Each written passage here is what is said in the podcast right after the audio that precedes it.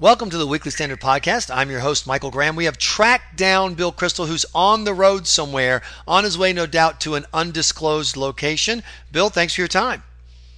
Uh, on the Jersey Turnpike to, to, to the New York area to see our kids, but, but yeah, I like the mystery of the undisclosed I was about to location say, better. I, you know? I happen to know you're spending the weekend in Dick Cheney's undisclosed location, which has since been turned into a pool room and discotheque. It could be, you know, that would be something, huh?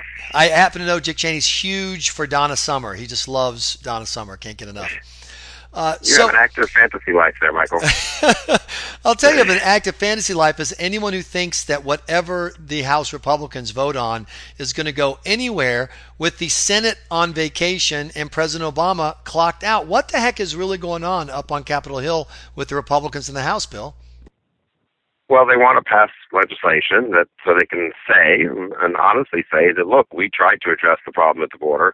It's the Senate Democrats who weren't able to get anything through, and we actually proposed policy changes, passed policy changes that would actually improve uh, policy with regard to the border and the uh, illegal immigrants. And the Democrats just wanted to throw money at the problem. So I sympathize with the House Republicans' desire to have passed something.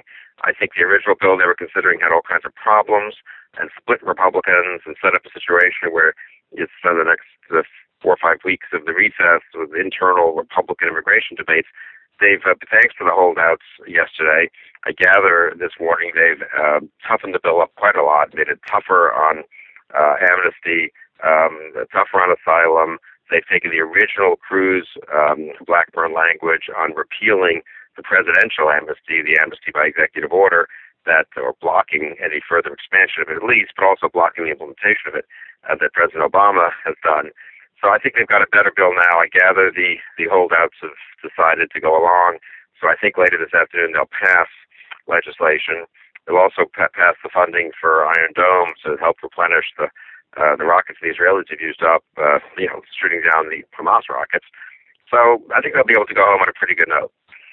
I don't understand why the strategy wouldn't be once the Senate left and once President Obama went on vacation, why wouldn't the Republicans just line up and say, We're ready to pass something, everyone else is gone? Look, look at those people. They left the border open. And when you do the math, Bill, five weeks, uh, 35 days, 3,000 a day if you include the unaccompanied minors and the and the people who are in their teen, you know, teens and the adults.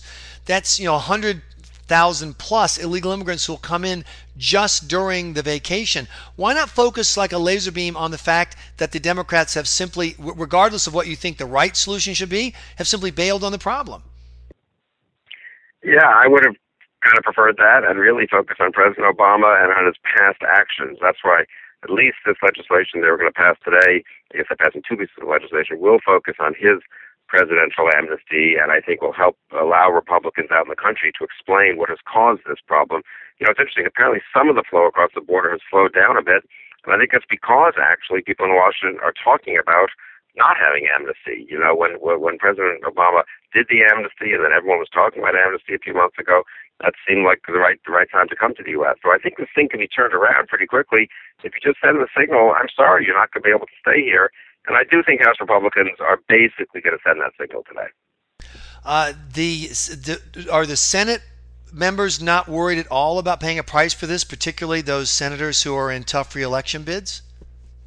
Well, I mean, the Republicans are the ones who didn't give it the budget point of order to let it go forward, so they'll blame the Republicans for not letting the money go forward uh, for the border. But as you and I know, that money was just to fund existing policies, which is kind of crazy. If anything, it's more of an inducement to come across the border. I would say, you know, there'll be more uh, um, uh, Holiday Inns to stay in with flat screen TVs or whatever for the for the for the people who come. So I, I think Republicans have a good argument on that.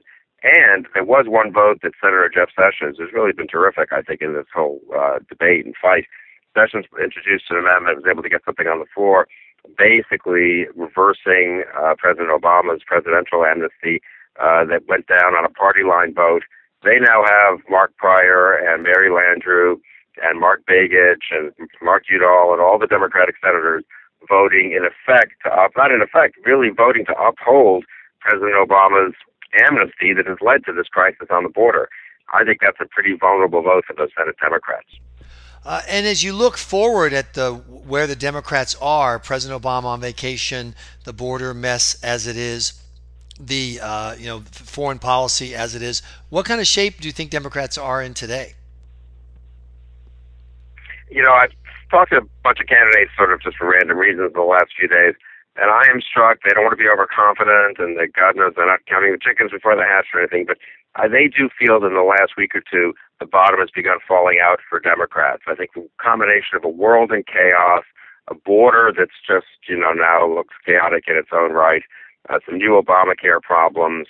Um, I think that Republican candidates for the Senate and the House are in a better environment than they were two weeks ago. And if you look at the polls, President Obama's approval rating is really now pretty much at historic lows in poll after poll, and Democratic enthusiasm is low.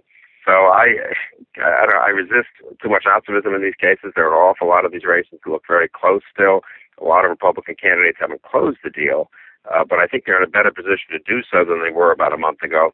And I got to say, if they can come back in September, uh, continue to focus on the right answers instead of the wrong answers on immigration, focus on denying the health insurance companies a taxpayer bailout. I think they'll pass that legislation in the first week of September in the House uh, and a few other kind of middle American measures that make clear how bad President Obama's policies are, uh, it could be a pretty strong November.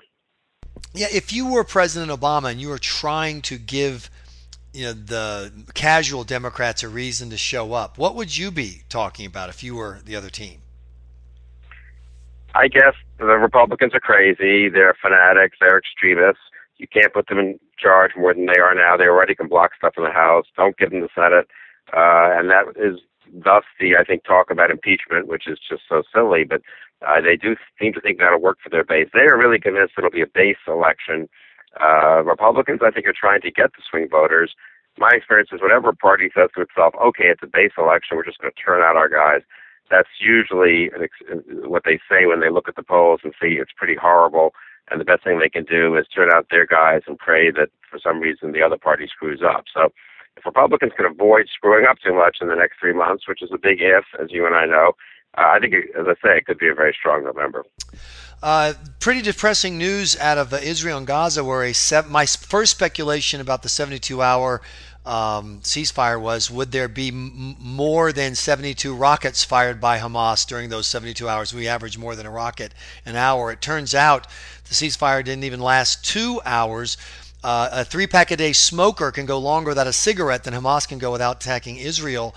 It, what are the consequences for the way America approaches this? Seeing uh, uh, uh ceasefire after ceasefire fail, and pretty much universal agreement that the violence that is ending those ceasefires is coming from Hamas. Yeah, I hope uh, President Obama and, uh, and Secretary of State Kerry learn a lesson from this, which is the key is not to find to get short-term ceasefires the key is to let Israel crush Hamas here and defeat a terrorist uh, entity. And I think what the Israelis are going to have to decide, and are more inclined to decide now than they would have been, you know, 48 hours ago, is not just that they have to blow up the tunnels, which they have to do obviously, and suppress the ability to launch the missiles, which they obviously have to do, but maybe they really need to go in more thoroughly and try to get rid of the uh, Hamas leadership as much as they can really destroy this sort of infrastructure from Hamas as much as they can. That will be, you know, costly in terms of Israeli lives and some innocent Palestinian lives. But I, I just think after this latest incident, very hard for Prime Minister Netanyahu to leave Hamas in place ruling Gaza. There may be some remnants of Hamas that could end up, I guess, sort of in charge of Gaza. But I think we're going to see a, a much bigger effort now by Israel to just destroy the political and military leadership of Hamas.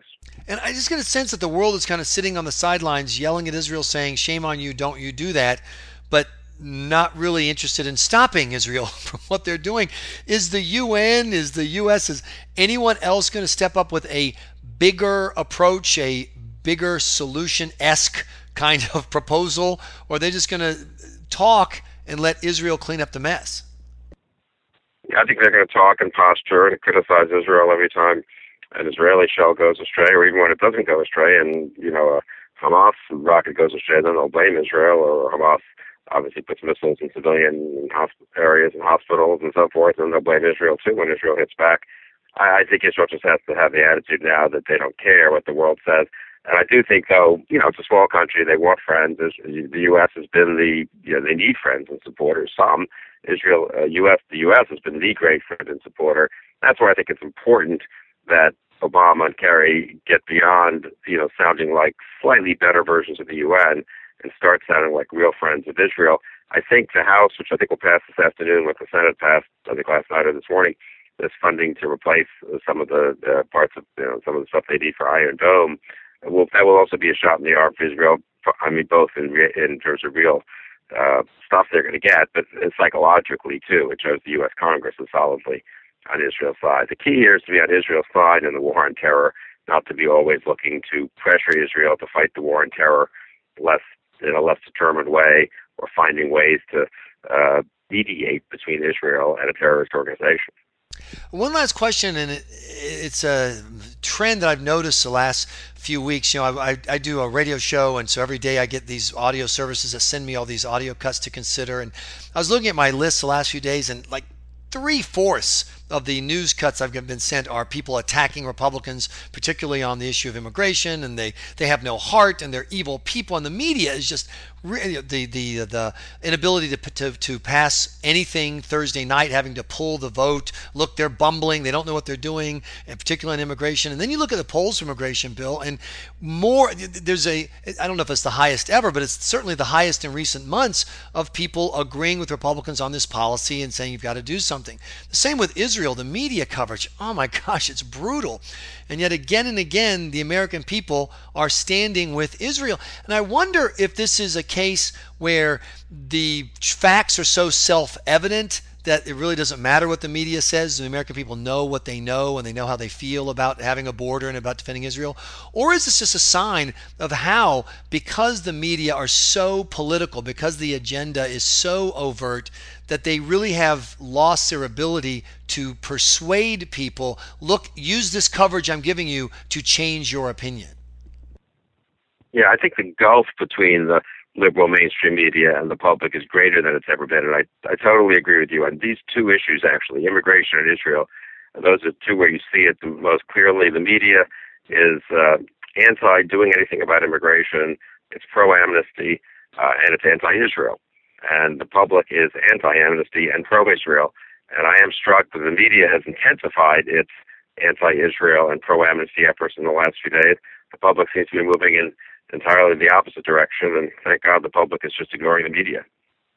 Uh, I say that as a guy who works in the media, talking to a guy who works in the media. This, I, I, don't know if we should close on that note, but alas, we're out of time. I know you've got to. Uh, you're sitting in the uh, back stall at a McDonald's right now, waiting to finish up your burger and fries and get back on the road.